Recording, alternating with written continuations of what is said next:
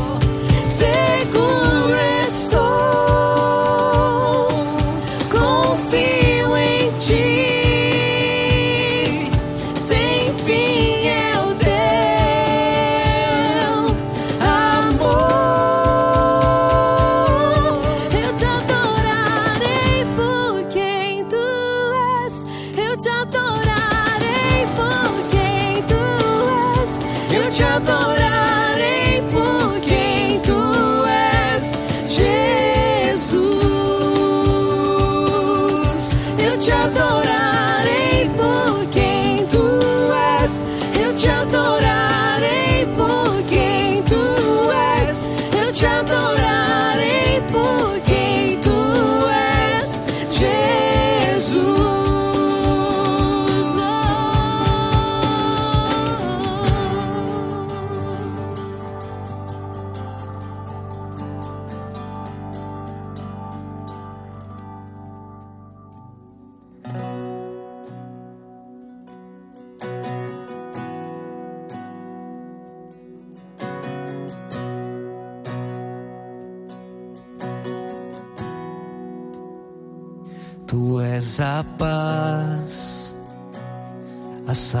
salvação. Tu és a rocha que me sustenta. Tu és amor, tu és perdão, tu és a força que me acompanha.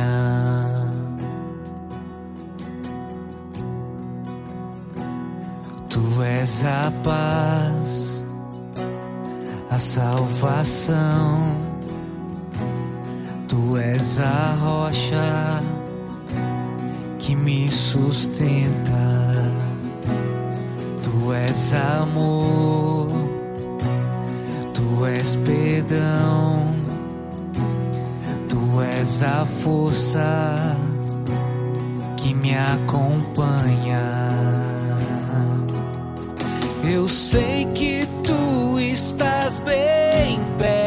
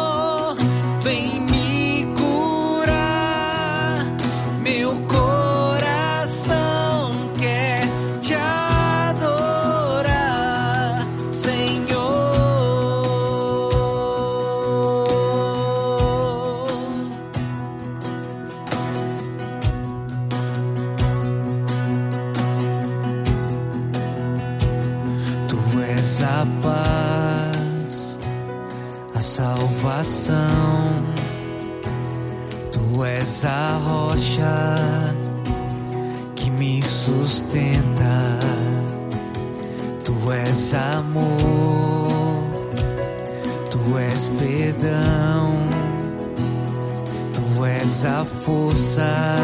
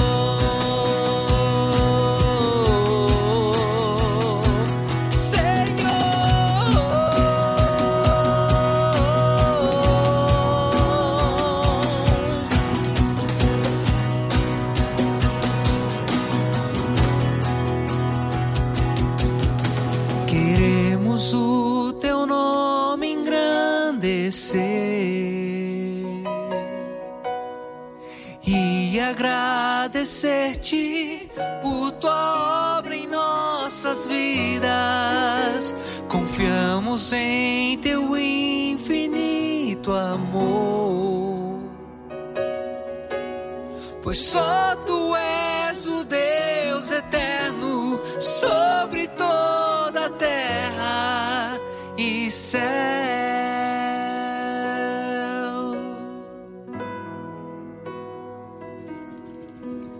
Queremos o teu nome engrandecer e agradecer-te por tua obra em nossas vidas. Confiamos em teu infinito amor. Pois só tu és o Deus eterno sobre toda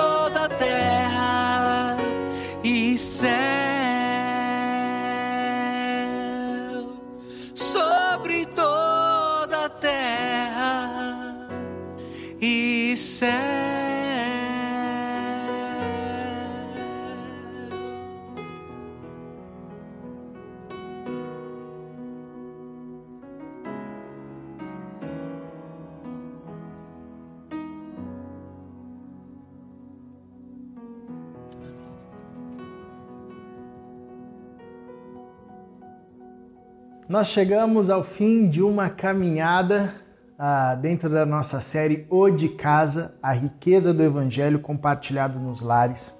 E durante esse tempo nós conversamos acerca dos pilares, dos seis pilares que compõem a visão da Iba Viva para os pequenos grupos. E o desejo do nosso coração é que tanto você que participa dos pequenos grupos, que lidera um pequeno grupo, tenha compreendido ainda mais o que nós intentamos e desejamos a partir desse movimento dos pequenos grupos. E também o nosso desejo é que você que ainda não participa de um pequeno grupo ah, sinta-se encorajado e desafiado a participar de um. A partir de tudo que nós falamos aqui, de como a vida comunitária se faz ah, e se desenvolve a partir desses encontros, dos pequenos grupos, nas casas, enfim, Ah, eu um desejo do nosso coração, obviamente, é que você também que está na Iba Viva, mas ainda não participa de um pequeno grupo, sinta-se encorajado e desafiado a mudar isso, a de fato a se envolver de forma profunda na vida comunitária da igreja. E hoje nós conversaremos sobre o último pilar, o sexto pilar, mas não menos importante. Antes, é, um pilar essencial e fundamental na vida da igreja, na vida do pequeno grupo, na vida da relação comunitária de fé, que é o pilar do serviço. Nós conversaremos hoje acerca do serviço. E se você parar para pensar muito bem, você vai ver ah, que todo o universo, toda a criação, de Gênesis a Apocalipse, Deus, a Trindade, nos está ensinando acerca do serviço. Criar é uma ação de serviço, é a Trindade servindo, a Trindade em serviço. Salvar é também uma ação de serviço. Resgatar todas as coisas, restaurar todas as coisas é também uma ação de serviço. Se revelar é uma ação de serviço. Então, desde o começo da criação até o fim da eternidade, né, que não tem fim, obviamente, nós estaremos expostos a essa realidade constante e profunda de serviço, aprendendo com Deus, aprendendo com a Trindade acerca do que é servir e, de que, e de, da forma que somos chamados a servir.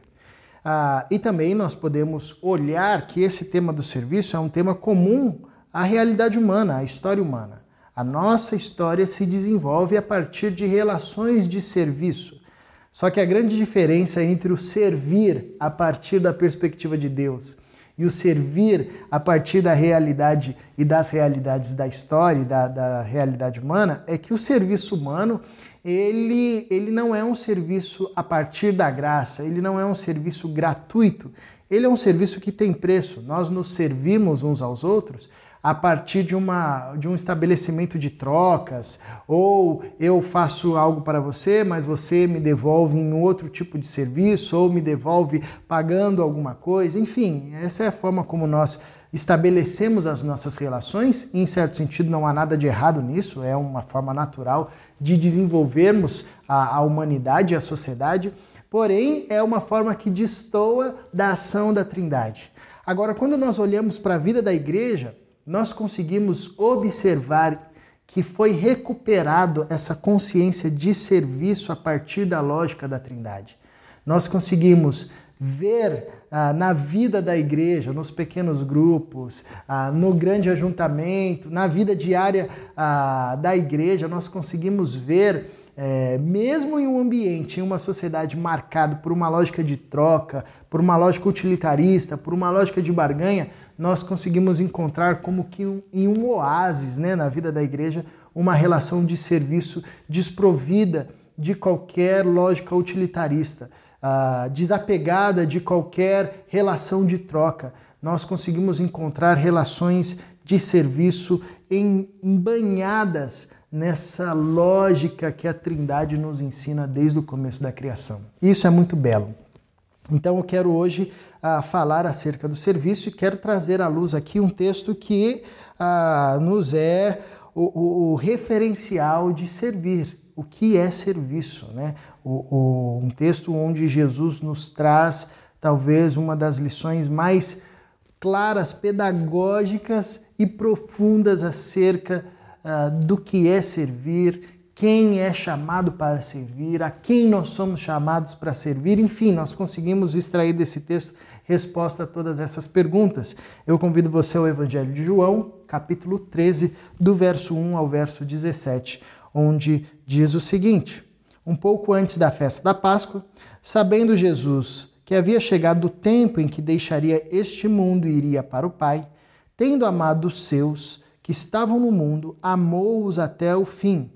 Estava sendo servido o jantar e o diabo já havia introduzido Judas Iscariotes, filho de Simão, a trair Jesus. Jesus sabia que o Pai havia colocado todas as coisas debaixo do seu poder e que viera de Deus e estava voltando para Deus. Assim levantou-se da mesa, tirou sua capa e colocou uma toalha em volta da cintura. Depois disso, derramou água numa bacia e começou a lavar os pés dos seus discípulos, enxugando-os com a toalha que estava em sua cintura. Chegou-se a Simão Pedro, que lhe disse: Senhor, vais lavar os meus pés? Respondeu Jesus: Você não compreende agora o que eu estou lhe fazendo. Mais tarde, porém, entenderá. Disse Pedro: Não, nunca lavarás os meus pés. Jesus respondeu: Se eu não os lavar, você não terá parte comigo. Respondeu Simão Pedro: Então, Senhor, não apenas os meus pés, mas também as minhas mãos e a minha cabeça. Respondeu Jesus: Quem já se banhou precisa apenas lavar os pés. Todo o seu corpo já está limpo. Vocês estão limpos, mas nem todos, pois ele sabia quem iria traí-lo, e por isso disse que nem todos estavam limpos. Quando terminou de lavar os pés, Jesus tornou a vestir sua capa e voltou ao seu lugar. Então lhes perguntou: Vocês entendem o que lhes fiz? Vocês me chamam Mestre e Senhor, e com razão, pois eu sou. Pois bem, se eu, sendo Mestre e Senhor de vocês, lavei-lhes os pés, vocês também devem lavar os pés uns dos outros. Eu lhes dei o exemplo para que vocês façam como lhes fiz. Digo-lhes verdadeiramente que nenhum escravo é maior do que o seu senhor como também nenhum mensageiro é maior do que aquele que o enviou. Agora que vocês sabem estas coisas, felizes serão se as praticarem. É isso que nós encontramos ah, nesse texto, um texto riquíssimo de um movimento é, extraordinário de Jesus, surpreendente e, em certo sentido, escandaloso. É o que nós encontramos, inclusive, na reação de Pedro, e nós vamos falar sobre isso.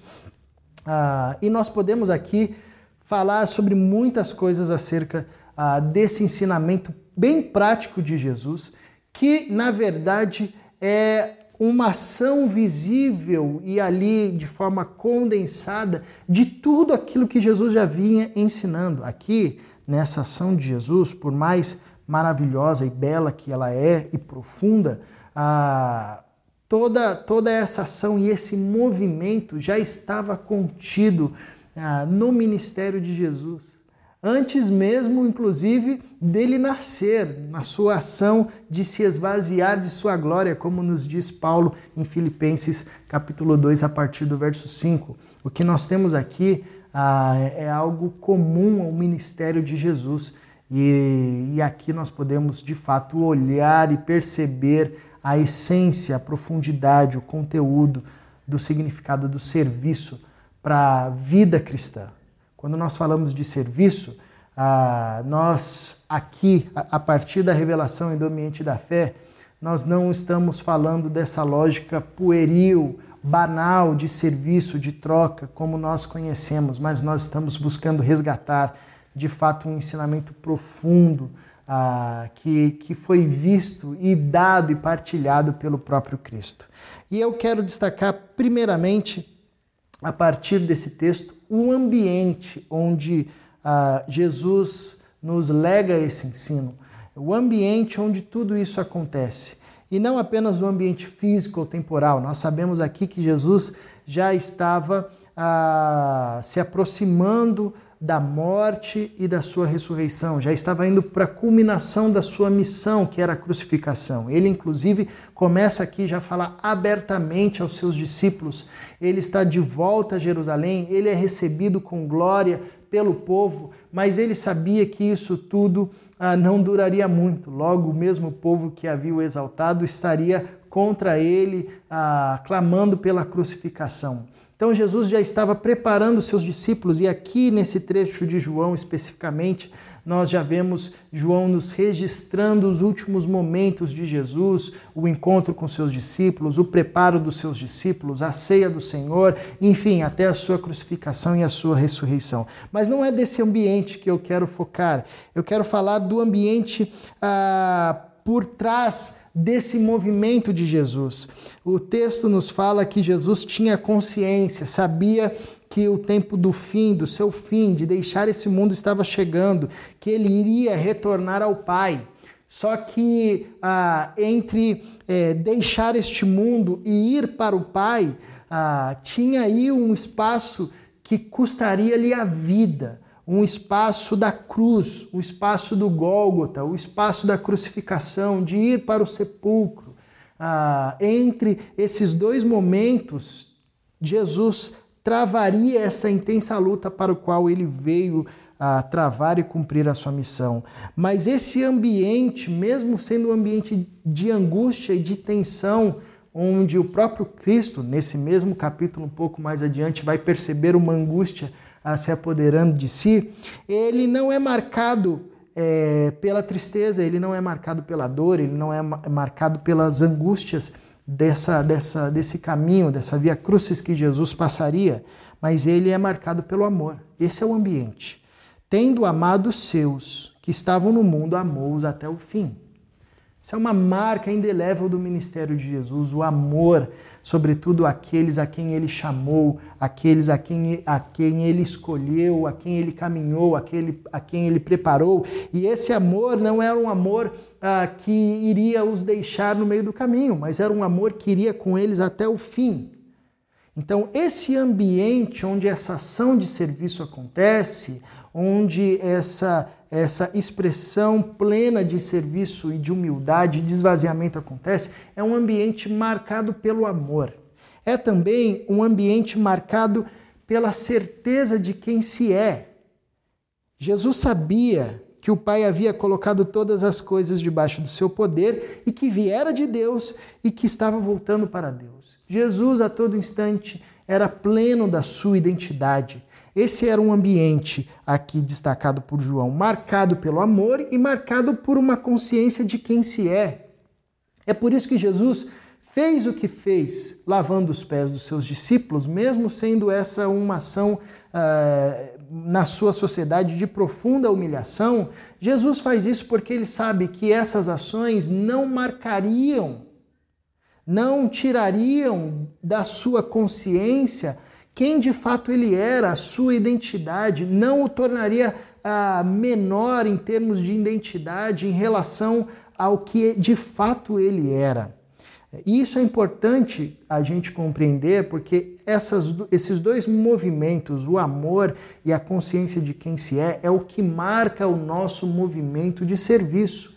Deve também compor a, o ambiente da nossa ação de serviço. Nós servimos em um ambiente profundo de amor e nós servimos ah, de forma excelente, de forma profunda, quanto, quando nós sabemos de fato quem nós somos. Porque somos discípulos de Jesus, nós servimos. Um discípulo de Jesus é chamado a servir a todo instante. Por quê? Porque ele é discípulo de Jesus, essa é sua identidade.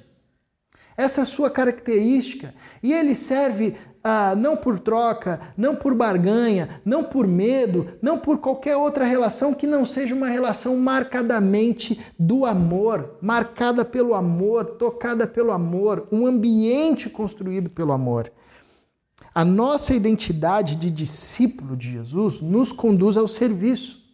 A consciência, assim como Jesus, de quem ele era, de onde ele veio, para onde ele estava indo, era o que pautava a sua missão, era o que fazia ele servir de forma destemida, sem se preocupar com os rótulos.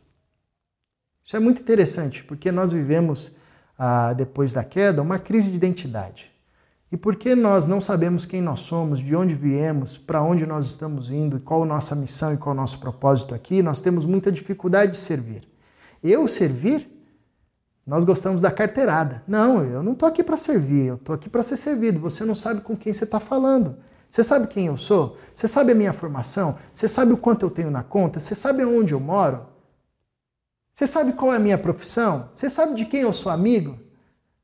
Nós usamos artifícios para maquiar o nosso vazio de identidade, o nosso vazio existencial, porque nós não sabemos quem somos e quem não sabe quem é não serve, não consegue servir, porque tem medo dessa ação de se esvaziar-se a si mesmo e colocar-se aos pés de alguém em postura de servo.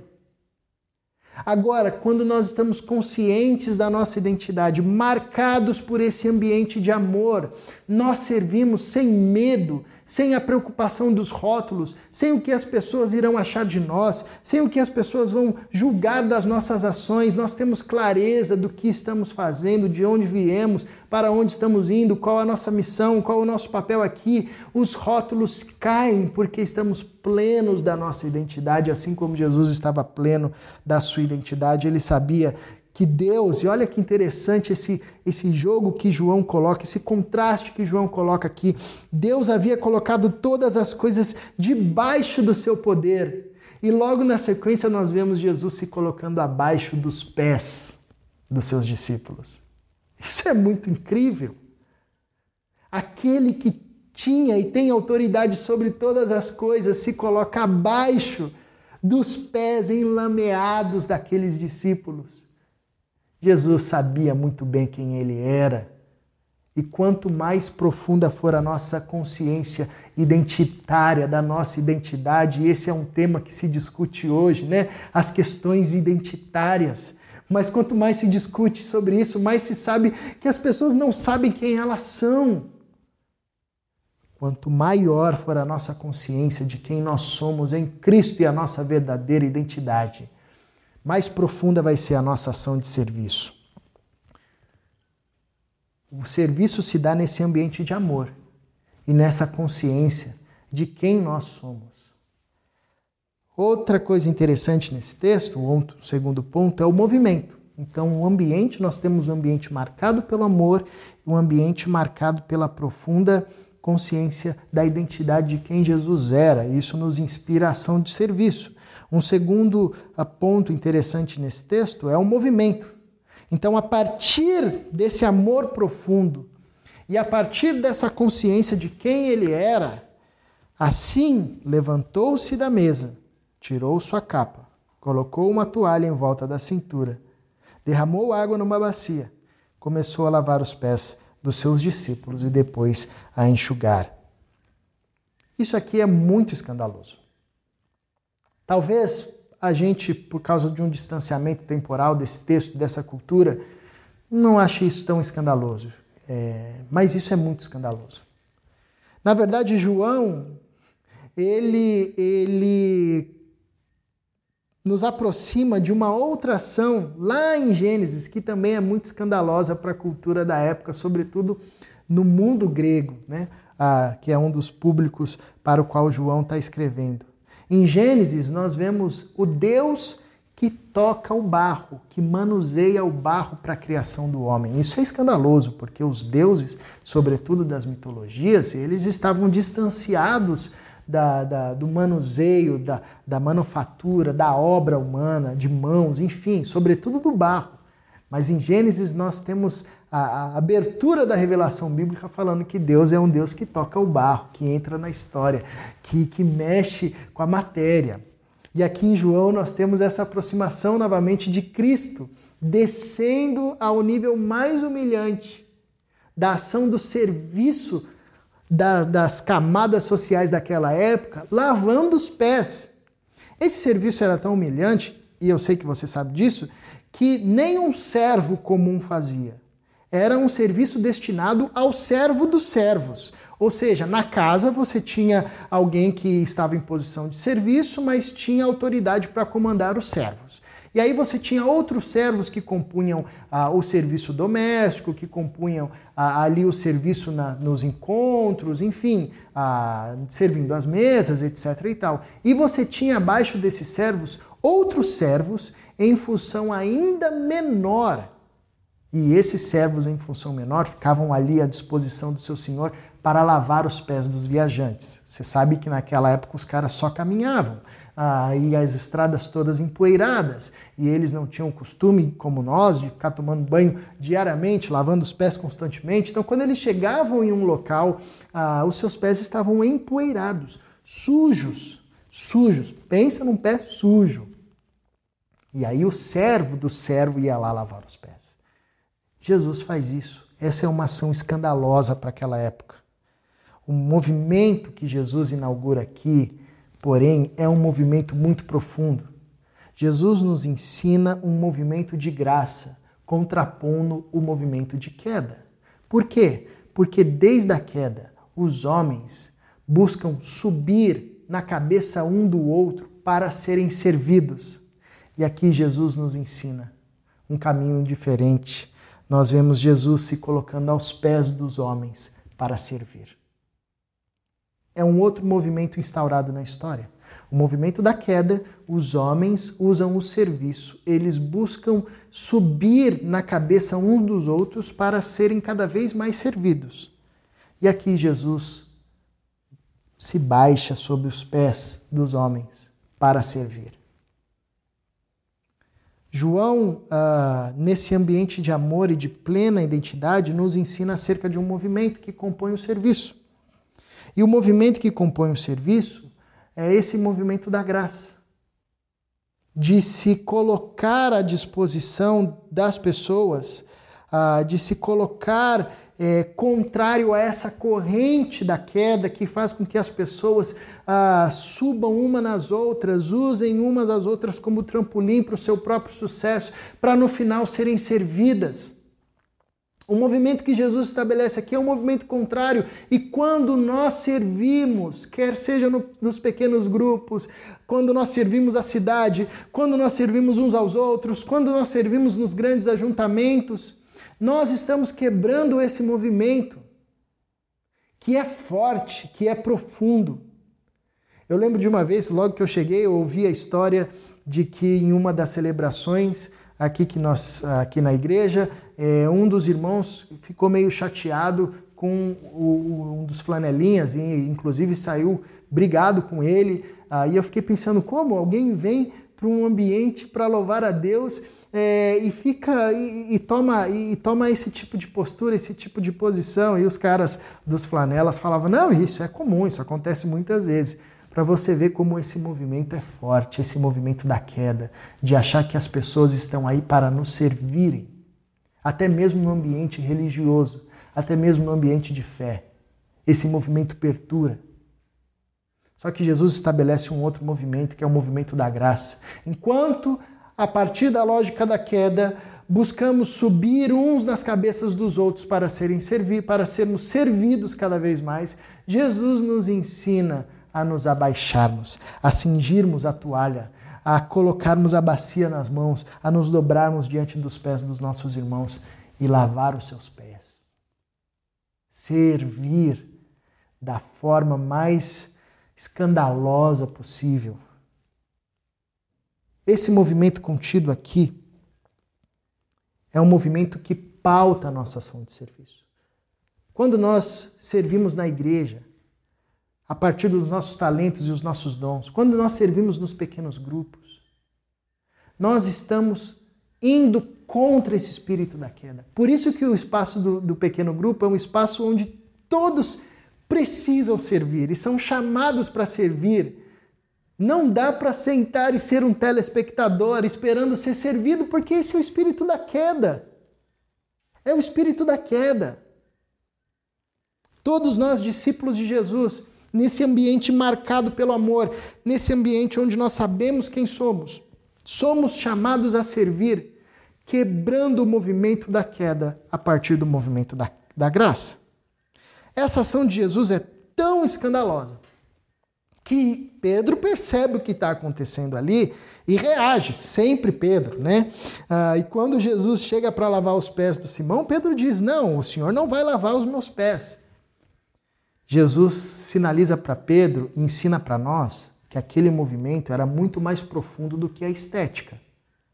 Que o que Jesus estava ensinando ali não é para que a gente lave os pés literalmente, Embora essa seja uma prática legal também, é um simbolismo interessante, mas o que, o que está contido nesse texto é para além dessa perspectiva estética. Jesus diz para Pedro: Olha, você não compreende agora o que eu estou fazendo, mas mais tarde você vai entender.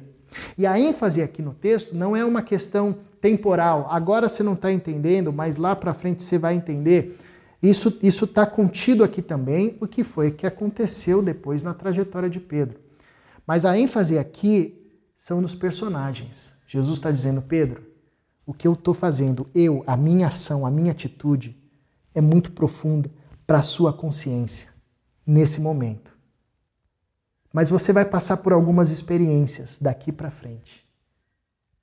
E dentro em breve, o Espírito Santo vai expandir a sua mente, conduzir vocês a toda a verdade. E você vai entender o que eu fiz aqui, que é muito mais profundo do que lavar os seus pés. Que o que eu estou fazendo aqui é muito mais profundo do que essa ação externa de pegar uma toalha, água e lavar os seus pés. Isso já é muito impactante. Mas o que eu estou fazendo é muito mais profundo. Então Pedro, ele, depois dessa fala de Jesus, diz ainda, persiste, não, Senhor, é, é você não vai lavar, é, você não pode lavar os meus pés. E Jesus re, re, responde a Pedro dizendo, olha, se eu não lavar os seus pés, você não terá parte comigo. E aí Pedro, ah, como ele sempre foi, ele responde, então você me banha por inteiro, lava minha cabeça, minhas mãos, lava tudo. E Jesus continua ensinando a Pedro que não era necessário que ele já estava limpo, que os pés ali, naquele momento, bastava. Uh, agora, é interessante essa ação de Pedro, essa atitude, porque Pedro ele percebe o absurdo da ação de Jesus. Pedro aqui está escandalizado. E, e, essa escandaliza, e esse escândalo tem a ver com a sua, o seu entendimento cultural. Nenhum mestre da sua época faz isso e nenhum mestre da sua época podia fazer isso. Esse escândalo aqui também tem a ver com um desejo de preservar Jesus. Mestre, o que, que as pessoas vão achar? Se souberem que você lavou os nossos pés, você vai ser ridicularizado. O escândalo, o absurdo de Pedro tem a ver com com essa ação brutal de Jesus, profunda de Jesus, de romper com uma lógica da queda que marca e fazia aquela cultura, mas tem a ver também com uma lógica de proteção da identidade de Jesus. Pedro estava preocupado com a identidade de Jesus. Mal ele sabia que Jesus estava pleno da sua identidade. Mestre, o que vão achar de você? O que vão falar de você? O que vão falar? Calma aí, já, o senhor já fez muitas coisas escandalosas, Jesus. Isso aqui vamos abafar. Não, não faz isso não. Não lava os meus pés. E Jesus diz para Pedro: Pedro, se eu não lavar os seus pés, se você não permitir isso, porque você está escandalizado, então eu digo uma coisa para você. Eu não sei nem como você vai se reagir, como você vai reagir daqui a alguns momentos, quando o Filho do Homem for crucificado. Essa ação de lavar os pés, esse escândalo do mestre que lava os pés, é um pré-anúncio, uma antecipação de uma ação de Jesus e um movimento de Jesus muito mais humilhante, muito mais aviltante. É o Filho de Deus exposto no madeiro humilhado, um homem de quem as pessoas desviam e meneiam a cabeça. Jesus está dizendo para Pedro: se você se escandaliza com o fato de eu lavar os seus pés, quanto mais quanto eu for crucificado. Então senta e deixa eu te preparar para aquilo que virá e será ainda de forma mais profunda e escandalizadora. Aqui, quando Jesus ah, está lavando os pés dos seus discípulos nessa ação escandalizada, escandalizadora que gera escândalo nos discípulos. É como se ele estivesse dizendo aos seus discípulos: se você está escandalizado com o fato de eu me tornar servo para lavar os seus pés, ficarão ainda mais escandalizados quando eu me tornar maldito para lavar as vossas almas. Se vocês já estão escandalizados com esse movimento, Quanto mais quando eu for pendurado no madeiro para lavar e regenerar a vida de vocês. Por isso que a ação desse texto é uma ação escandalizadora. E isso nos ensina que quando nós servirmos, quando nós servimos, nós servimos de forma tão intensa que isso gera escândalo nas pessoas. Eu não acredito que você fez isso por aquela pessoa que inclusive era, não era teu inimigo? Como é que você deu de comer para o teu inimigo? Como é que você deu de beber para o teu inimigo? Como é que você respondeu o mal com o bem? Eu não acredito que vocês, como igreja, destinaram recursos para aquilo. Ninguém faz isso. O que, que vocês receberam em troca? Isso é um escândalo. Quando nós servimos a semelhança de Jesus, as pessoas ao nosso redor que não compreendem isso, elas ficam escandalizadas, perplexas, maravilhadas. E quando servimos, servimos nessa intensidade, nessa densidade, a semelhança de Jesus.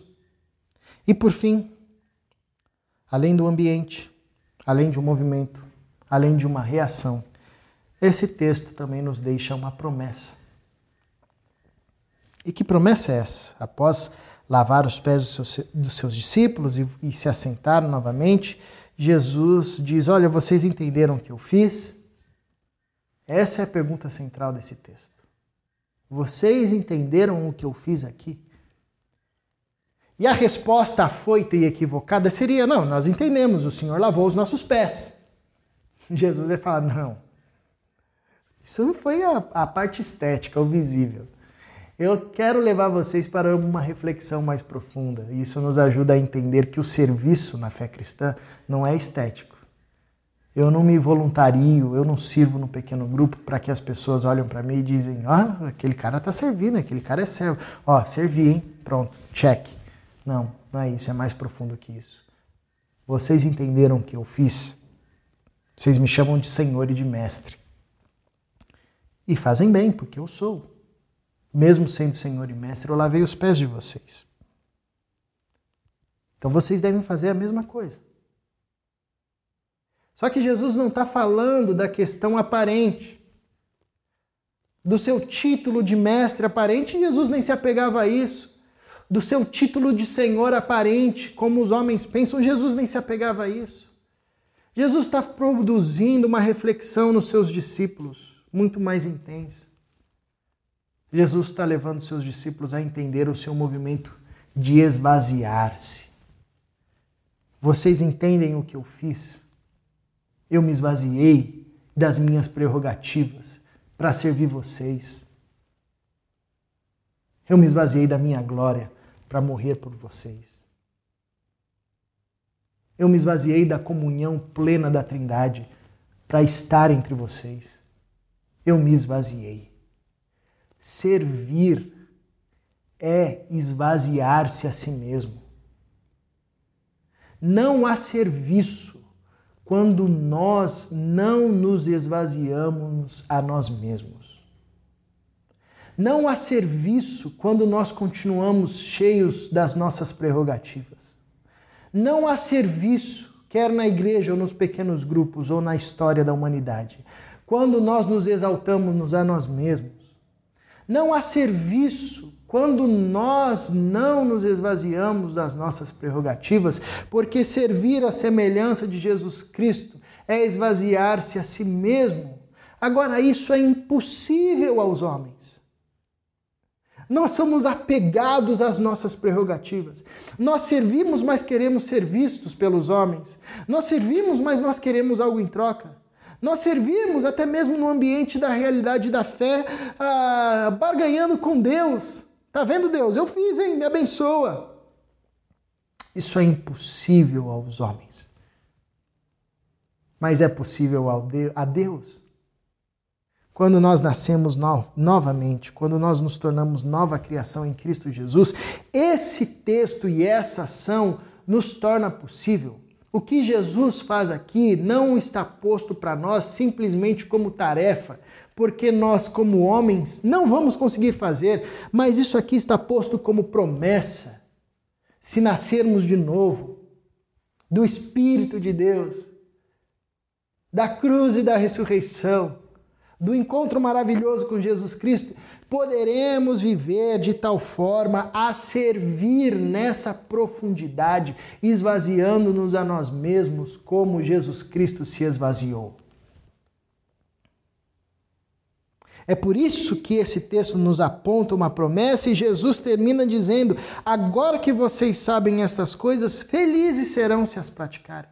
Ou seja, quem serve a semelhança de Jesus, quem serve esvaziando-se a si mesmo, quem serve, quem serve a partir desse ambiente de amor e de plena identidade, quem serve a partir desse movimento de graça, quebrando o movimento da queda, quem serve a partir dessa ação profunda que gera espanto, escândalo das pessoas que estão ao redor, quem serve esvaziando-se a si mesmo, Jesus chama essas pessoas de bem-aventurados.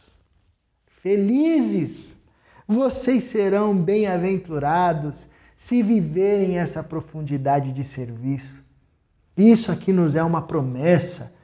Servir dessa forma profunda, há uma recompensa e essa recompensa é ser feliz, ser bem-aventurado. Eu lembro que nesse ano, no começo do ano, em uma das celebrações, teve uma chuva depois do culto, que todo mundo teve que ficar parado aqui na igreja. E eu entrei e encontrei o irmão que estava sentado, que estava bravo porque tinha sumido seu guarda-chuva. Alguém pegou seu guarda-chuva e ele estava bravo da vida, rancoroso, falando mal, xingando, enfim.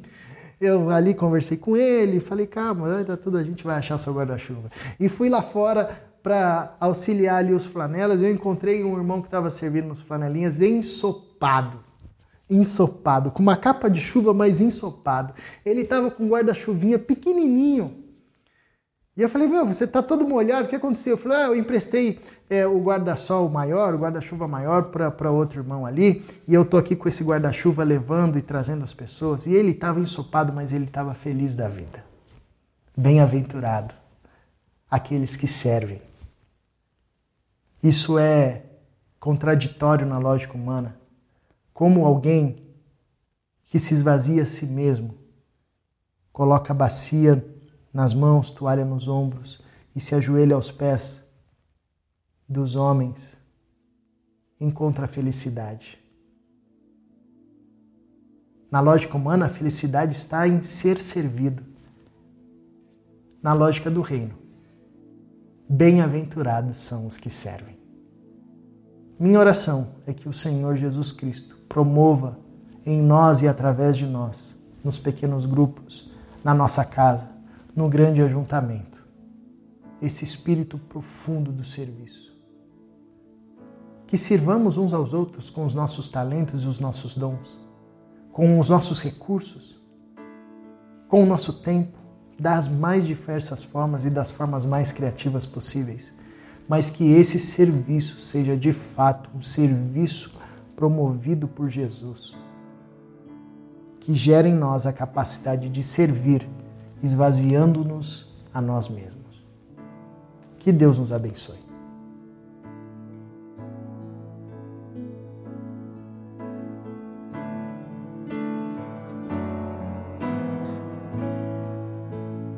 Perto quero estar,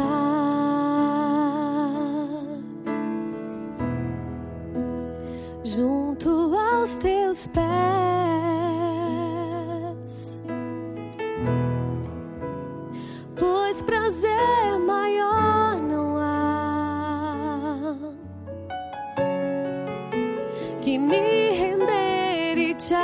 Adorar. Tudo que há em mim, quero te ofertar.